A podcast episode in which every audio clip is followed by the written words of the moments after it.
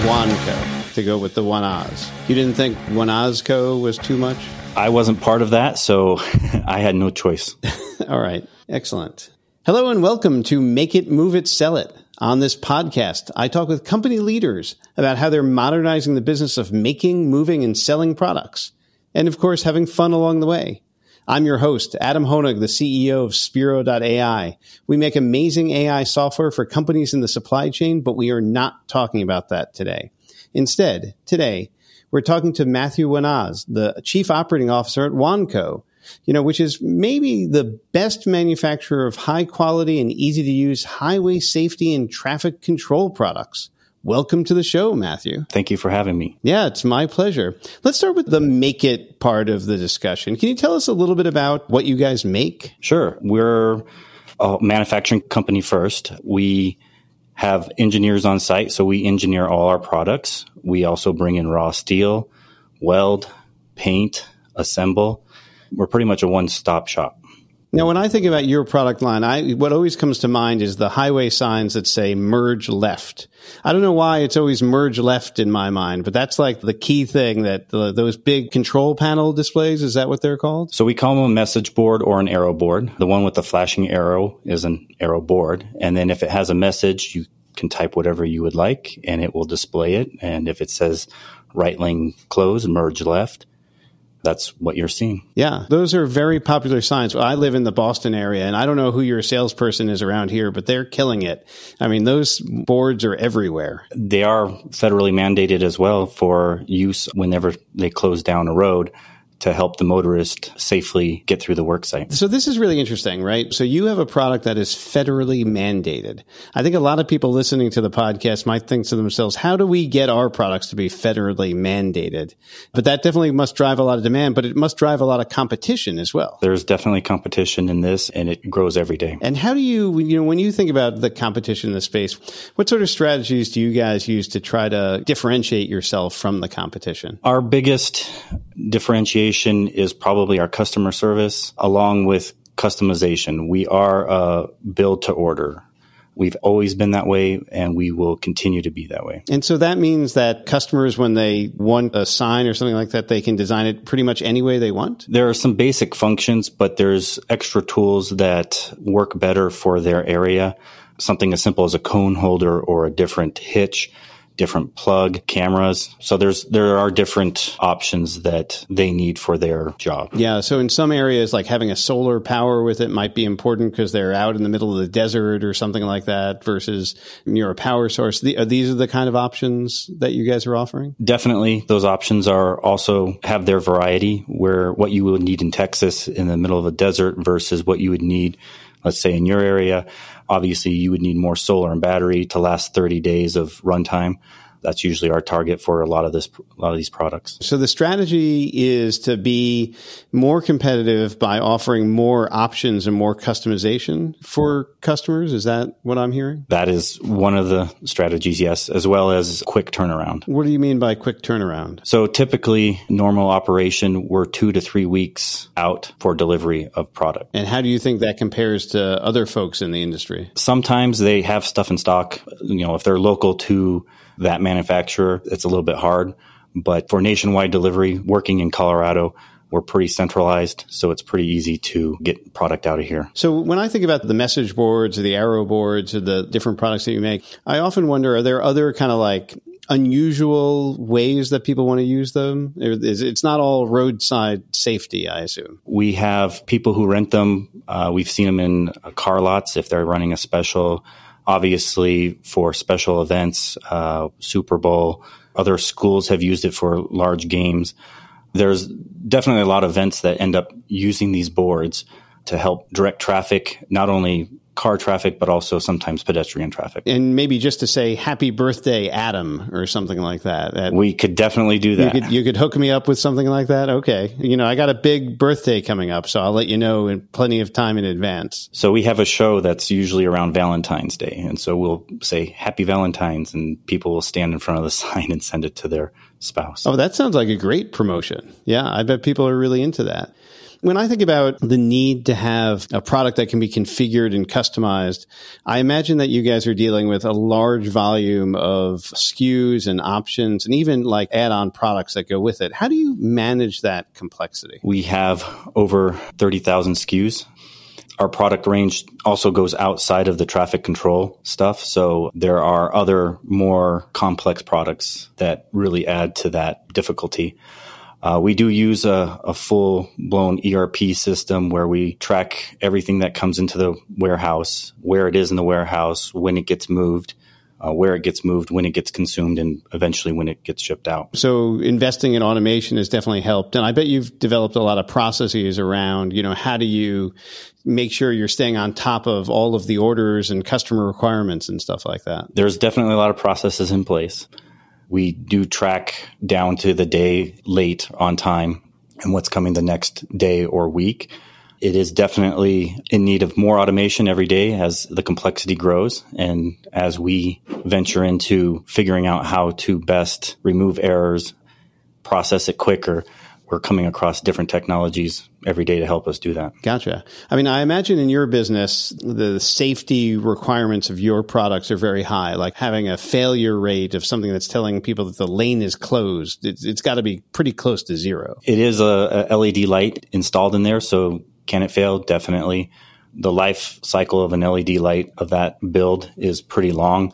So even if one goes out, the message still is, comes across really easily to a driver that they need to switch lanes. Right, right. Like they would, it wouldn't be saying like merge lift. I wonder what that's saying. You know, like I think they'd still know, even I would know it was merging left. A lot of abbreviations end up happening. Obviously, if the user doesn't lock the message, people will get in there and change the message that has happened. Do people ever send you pictures of funny messages that they see? Most definitely. Can you, can you mention one or are they all not PG so you can't say them on the podcast? Podcast? There are definitely those, but there are a number of them like zombies ahead, bridge out, zombies ahead. Oh, that's awesome. I'm going to have to like do a Google search for that when we get off.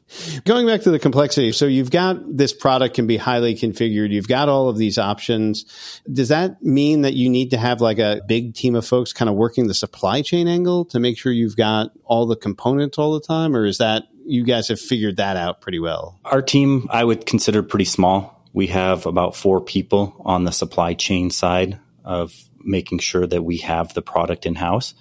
Things have grown over the years.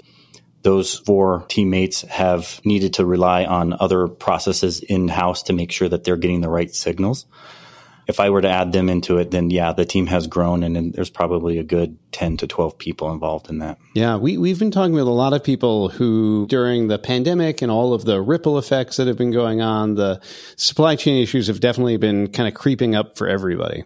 I know when we spoke before, you said you try to source a lot of things locally, but besides doing that, are there other strategies that you've used to try to solve the challenges of the day? Yes. I mean, we, for the most part, uh, we do try to do local sourcing. It's not the easiest. Uh, electronics are very hard to come by, chips and solar panels. Do they make LED bulbs in Colorado? Is that a local thing? No, not really. No, no, they don't. Unfortunately, most of that's coming from overseas. Most LEDs, the chips themselves, they're made overseas. Chips, they're very hard to get. Obviously, everyone's hearing it in the news on cars ha- having a hard time getting chips to run the computers for the cars. We run into the same thing. Yeah, no, I'm sure. I'm sure you do. Taking a look forward a little bit, I know, you know, you and I spoke a little bit about machine vision and AI and stuff like that. You know, what's, what's your view on how all of that's going to come together in, in your part of the world? I think the biggest push for us is worker safety, trying to remove a worker from the side of the road. There are technologies out there that would help and aid that by removing the person from the side of the road and replace it with a machine whether they can control it with a line of sight or if it automatically can control itself with some type of AI that can determine if the work zone is safe for other cars to travel. So basically, the AI vision would be saying when it's safe for the person to go out there, or would, would, the AI vision would know when the road is closed and would turn the sign on, or, or both even? In this particular case, you have a flagman on the side of the road where it's a one lane road and they will allow traffic to pass or they'll ask you to stop. It's a AFAD is what it's called, and it's basically a arm that closes the traffic from entering into the work zone to allow the other side to drive through. I see. So so that way it keeps the traffic flowing but not colliding together. It also has the advantage of not talking on its cell phone when you're sitting there waiting to go and you know that it's perfectly safe to go but the guy's standing there talking on his phone. That that's never happened to you, I imagine. I can't uh, say that I've seen that. Cool. Any are there other product advances or ideas that you're seeing kind of coming down the pike? Because we are an engineering company, we get a lot of asks outside of our normal bread and butter, so to speak. Recently, we're working with a company here locally that does pollution monitoring. In order to do that type of stuff, they need to have a permanent install. Well, to get that done, the extra fees, the location approval is very hard. So we're working with them on a solution to mobilize that. So essentially, you can drag the message board into an area and it'll say, like, avoid too much carbon dioxide. We could tie it in that way. Right now, it's a little bit more simple of just being a power source for them for their current product. And it just sits there and monitors but there's no reason why it couldn't tie into our system and say, hey, it's a high pollution day, try carpooling. That makes total sense. One of the questions that I had, Matthew, was a little bit about marketing. How do you do marketing in this space? So, for the longest time, uh, it was just pretty much our sales team who was the marketing. It's a lot of word of mouth. The clientele for our particular product is very narrow. We do have some other ones that are a little bit wider when it gets into construction, but for road construction in particular, it's pretty narrow. It's pretty well known who all the customers will or might be. So we never had to really spend too much time marketing. We recently have hired a manager of marketing. So we're going through, and this is a new process for us. It's new for me. It's new for everyone in the company here. It's sort of amazing to me that you've grown the business to be, you know, over 300 people, uh, you know, a very well known brand, you know, at least according to people who notice the signs out in the world without any marketing. So maybe you never needed it. Yeah, we have a, a couple shows where we go to, and anybody that is in this market is usually at the shows. All of the buyers tend to go there. And a lot of the purchasers, are they state departments of transportation or other government agencies? They do purchase. They are not the largest. A lot of that stuff is either rental companies or what we call traffic houses. And they'll be the ones who will be contracted to shut down the road, make sure it's safe for the workers to do whatever they need to do. Gotcha. All all part of getting government out of the way here. In some cases, yeah, but there are other projects where the local DOT will oversee it or they'll do it all on their own it varies from state to state. Yeah. In Massachusetts, we love to have police officers at all of the roadside construction. I think it's a law passed specifically to help the policemen pay for their pensions or something like that. That might be one way they're getting some more money. I'm sure the other reason was enough people were speeding through the work zone to try to keep it safer. Not in Massachusetts. Nobody ever speeds in Massachusetts. That's what I've seen. So, talking about customers, one of the things that we've been talking a lot with people about is changing expectations of customers. That what I've been calling sort of the Amazon effect. Everybody expects to order stuff online, everybody expects it to be delivered overnight. With your customer base, which sounds like they might be a little bit different, is that kind of creeping into their minds as well? As far as delivery, they've always expected they need it now. We can deliver in a couple weeks. And maybe we kind of set that expectation with our customers in today's environment, it's a little bit harder. But in terms of changing their perception and of how they order, when they order, I can't say that much has changed for us. Well, that's good. That's good because the general trend that I'm hearing is that people are just getting more demanding. In terms of delivery, yeah, I think for the most part, everyone likes the interaction, talking with the person.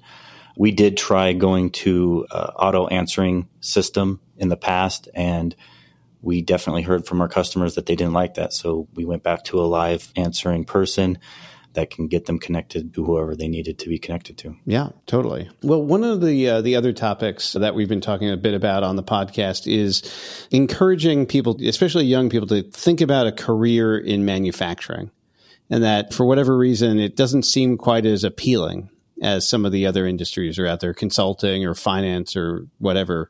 What do you tell people about that? Yeah, that's actually a pretty sensitive subject for some people. There's a lot of issues with finding the people who want to be in this type of career.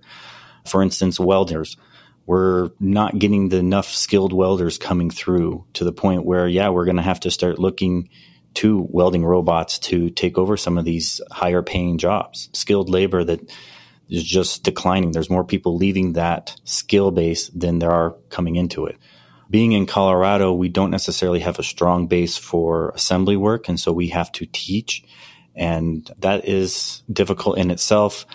A lot of people find out no, they don't really like to work with their hands that much some people love it, and it's just a matter of getting the right people in front of us. We spoke with manufacturing manufacturer of cranes a couple of weeks ago on the podcast, and they actually bring in people from the farms in Wisconsin where they are and get them seasonally when they're not doing farm work to be uh, helping out. So there's all kinds of approaches that people use to this. Yeah, and I would like to say that this time construction outside we see an influx of people, but unfortunately our high time for production is also the summertime when they want to go back out to work construction. Definitely a challenge for everybody. Well, Matthew, this has been very interesting. I loved hearing about the products. I mean, I'm a big product guy. Love hearing about your products. Love, you know, looking on the roads for the zombies ahead sign. Got to keep my ears peeled for that. It's also super interesting to think about the complexity of the products and how companies need to deal with that internally. Like, obviously, you want to provide the best product, the best options for your customers, but there's an effect inside the business of how to deal with all of that. And sounds like you guys are on top of that. And I'm very interested to see down the road how this machine vision, the AI around how that works out on the job site. I think that's going to be super cool to see. Right now, it seems to be a matter of adoption. A lot of people are not trustworthy. So it's going to have to be proven to them that it'll work. Yeah. I mean, I know from being in the AI space, like trust, actually, just that word of trust is sort of a big thing for people because you're taking, in a sense, like control out of people's hands a little bit you're trusting the machine with it, and you don't really get exactly knowing what's going on inside the box. So it can be scary for people. Yeah, most definitely, especially when there's someone's life on the line too. Right, right, right, right. So I imagine that there's going to be a, a long period of people getting used to it. I know when Tesla first came out with, oh, we you know have these self driving cars, everybody was super enthusiastic, and I feel like that has come down a little bit. Yes, I, I, agree. Yeah. That concern has starting to become more and more commonplace and expected to be an option for at least some people. You know, what I think we're going to see, you know, and this is just my own personal point of view, but I think we're going to see like machine assisted first, right? Like instead of having the software or in your case, the hardware just doing something, it's going to suggest it that's where I see the role. And then people will get used to that and maybe we can kind of take the person out of the loop at some point. Definitely. That is a natural step I see here happening for us with our AFADs. It's first removing that person from the roadside with a machine that they can control remotely. And then the next step would be, hey, we suggest that you stop this traffic and do the other side because there's a longer queue. So there's definitely that middle step that needs to happen right now. And have you seen any, uh, you know, any ideas around drones for traffic management and kind of getting a real time picture on things? Is that something we should be looking forward to? I am don't really know. It's not something that we've seen or have been asked about. Maybe for surveying, definitely, but for middle of a construction and, and having the drones flying over and checking, uh, I am not. You're not. There's no Wanco drones in our future. Okay. Not today. All right. All right. Well, if you decide to get into it, let me know. I got have a little of experience with drones. Oh, okay. cool. Listen, Matthew, this has been super. Really, really appreciate your joining us here. I'd like to remind our listeners that they can find every episode of the Make It, Move It, Sell It podcast at spiro.ai backslash podcast. Matthew, what do you think? Should people like give us a positive review for this episode? I really hope so. Yeah. Come on. Do it for Matthew, not for me. and, uh, you know, if you did like the episode, episode. You can always subscribe on Spotify or Apple Podcast or wherever you get your podcast. And yeah, give us a review. Let other people know that we're talking about manufacturing and things like that here. Thanks everybody for tuning in. We look forward to speaking to you on the next episode.